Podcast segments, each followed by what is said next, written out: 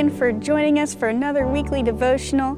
And I'm going to continue going through the parable of the sower. I know that's what our last several podcasts have been on or hitting on, and we've been covering the different types of ground mentioned in the parable or the different types of hearts. The parable, you know, you can find it in Matthew 13. And we've already talked about, if you want to go back and listen to some of the other ones, if you're just joining us today, but we've talked about having a hardened heart. We talked about the stony ground or having a stony heart. And today I want to talk about the next one, which is talking about a thorny ground. And we can see it mentioned here in Matthew 13 22, where it says,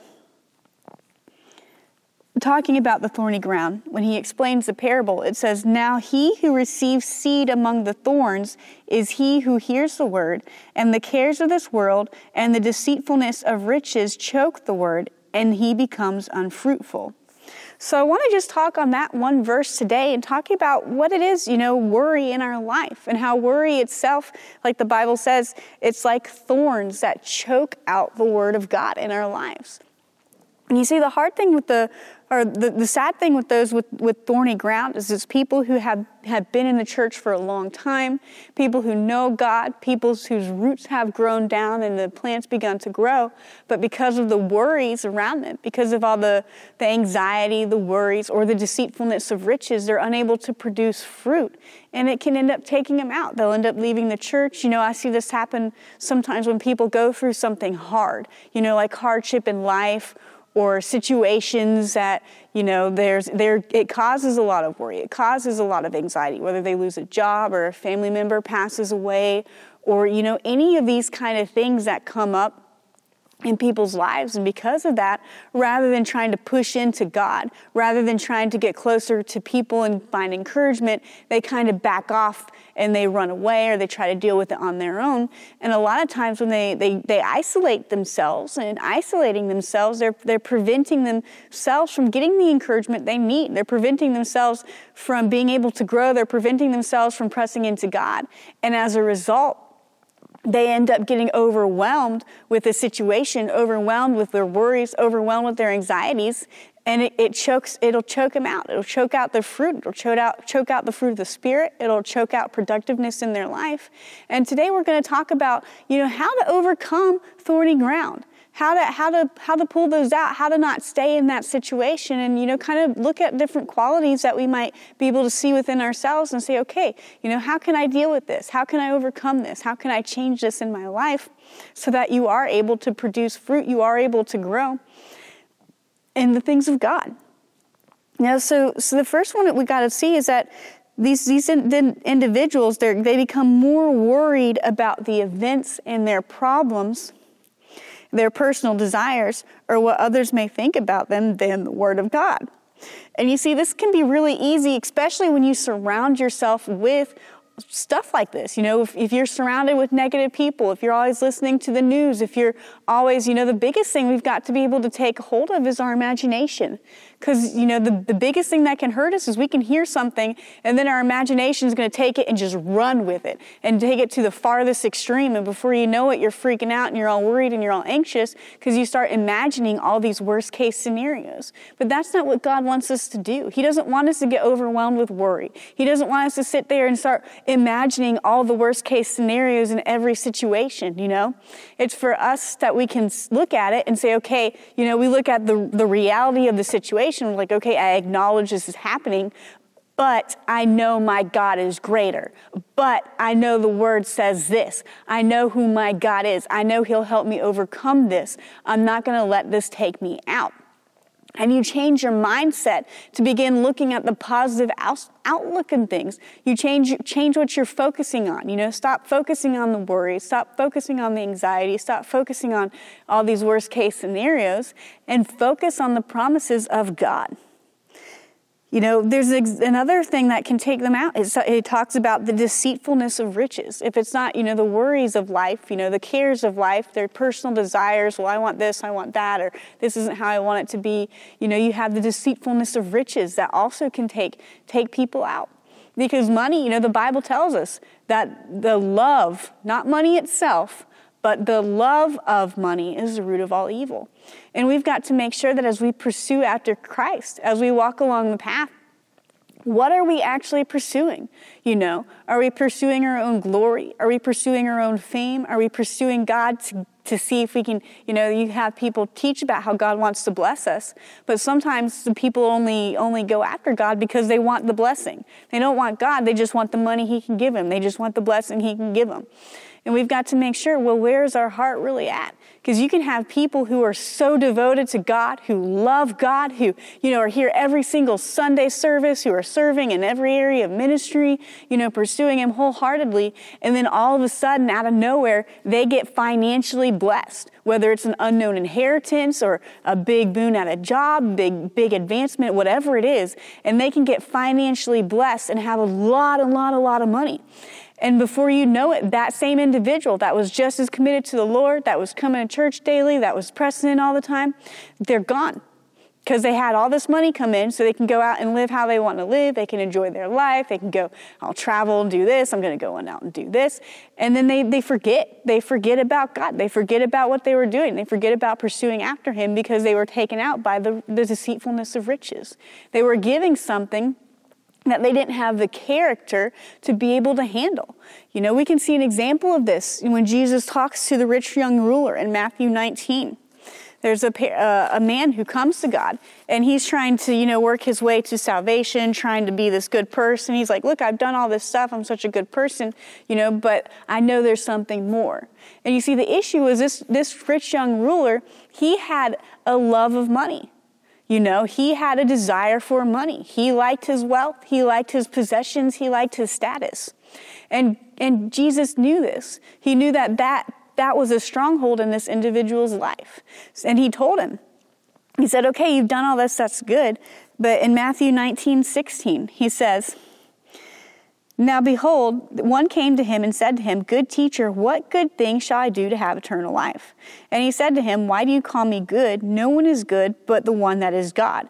But if you want to enter into life, keep the commandments. And he said to him, Which ones? And Jesus said, You shall not murder, you shall not commit adultery, you shall not steal, you shall not bear false witness, honor your father and mother, and you shall love your neighbors as yourself.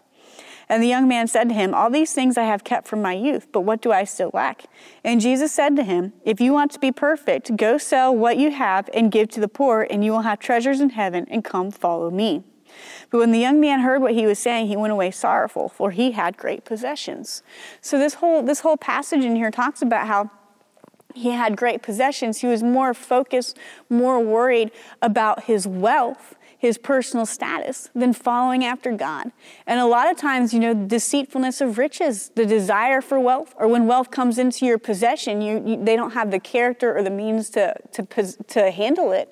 And rather than propelling them further into the kingdom of God, to support God, to support his kingdom, to support people around them, they take it and they use it for themselves and they end up backing away from God or moving off, you know, saying, Look, I can't give this up. I can't give up my riches to follow after you. I can't give up this part of myself to follow after God.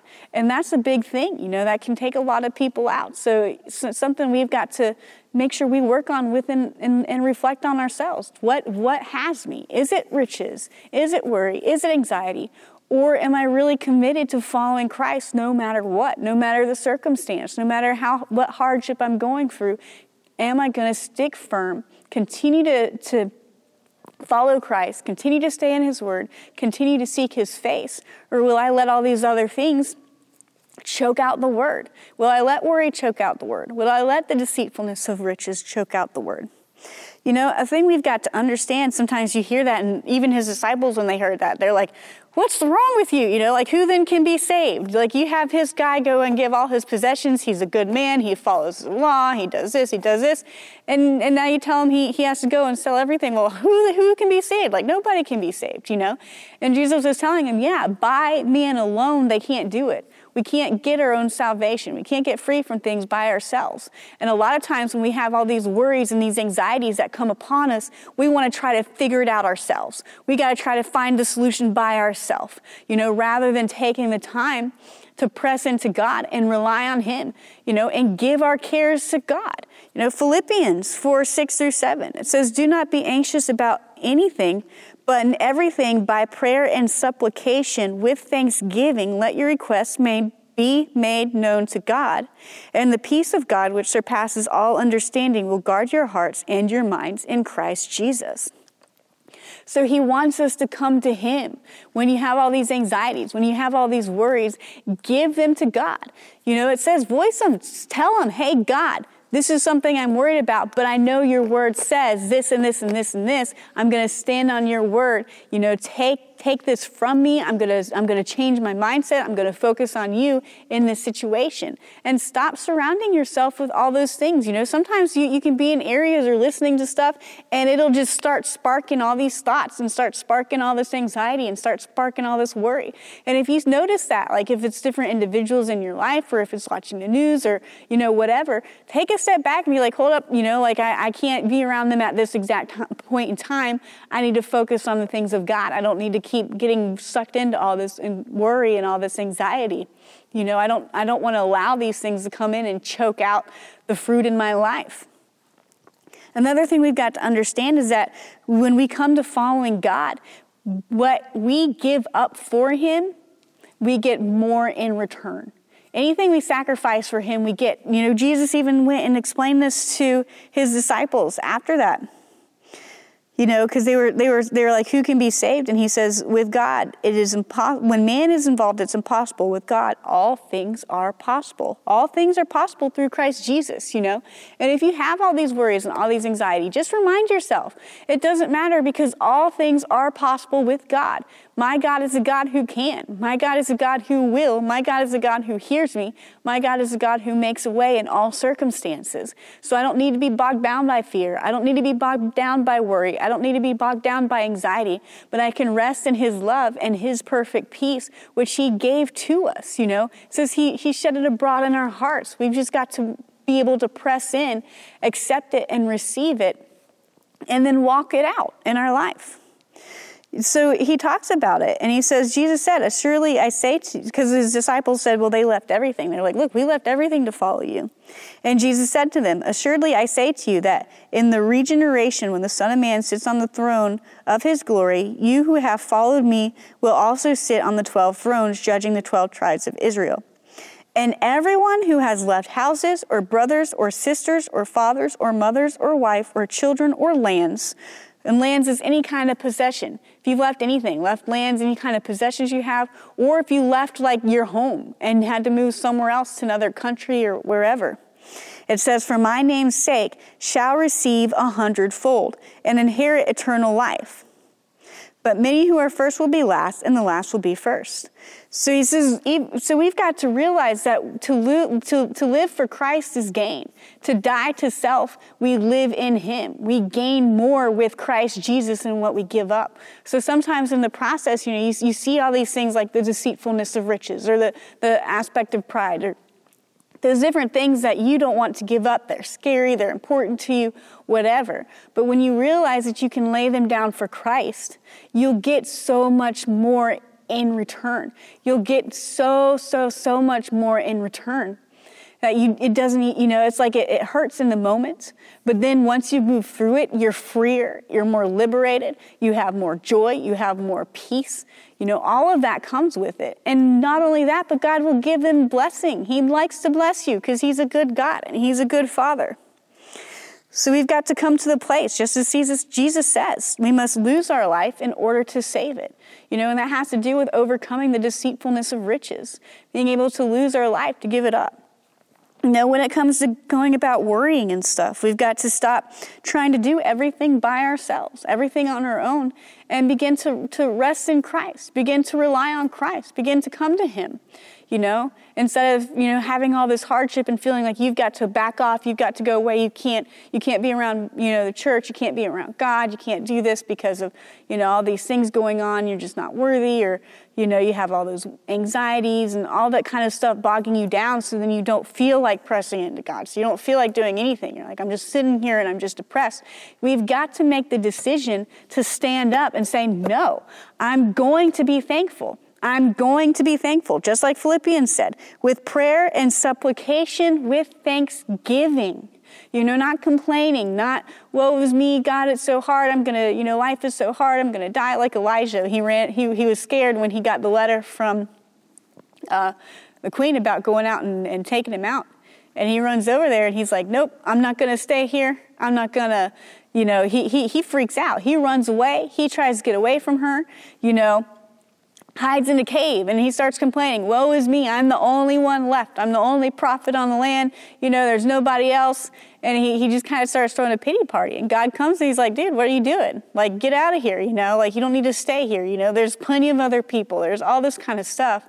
So we've got to make sure we don't stay there. You know, if you get bogged down, if you get kind of worried or you get anxious about things, don't stay there. Start being conscious to make a mindset change. Start being conscientious instead of worrying about all these worst case scenarios. Thank God for how He's going to turn those situations around so you can have joy in those times. Now, we've got to keep our mind fixed on Christ and not the situations around us.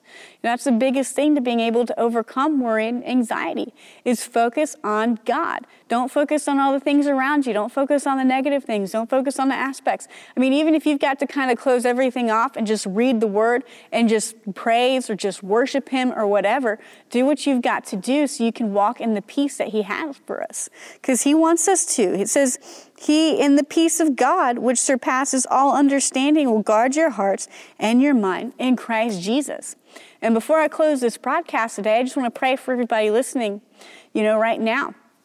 Lord Jesus, I thank you that if anybody who's listening to this podcast is dealing with any kind of worry, is dealing with any kind of anxiety, that you will change their situation around, that you'll bring them peace right now in Jesus' name, that you'll bring your love, that you'll shed your love abroad in their hearts, Lord God, that will overwhelm them. You know, your, the Bible says that perfect love casts out all fear.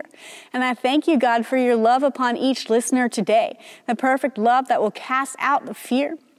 Lord God, I thank you right now for perfect peace. So as they're walking through life with all the worries, anxieties that might try to come, that they'll just fall right off them, that they won't take root, that they won't produce thorns that will choke out any fruit in their life, Lord God, but they'll be able to grow, they'll be able to prosper, and they'll be able to flourish in you. In Jesus' name we pray. Amen. Again, thank you guys so much for watching. I hope you're blessed by this podcast and you have a great day.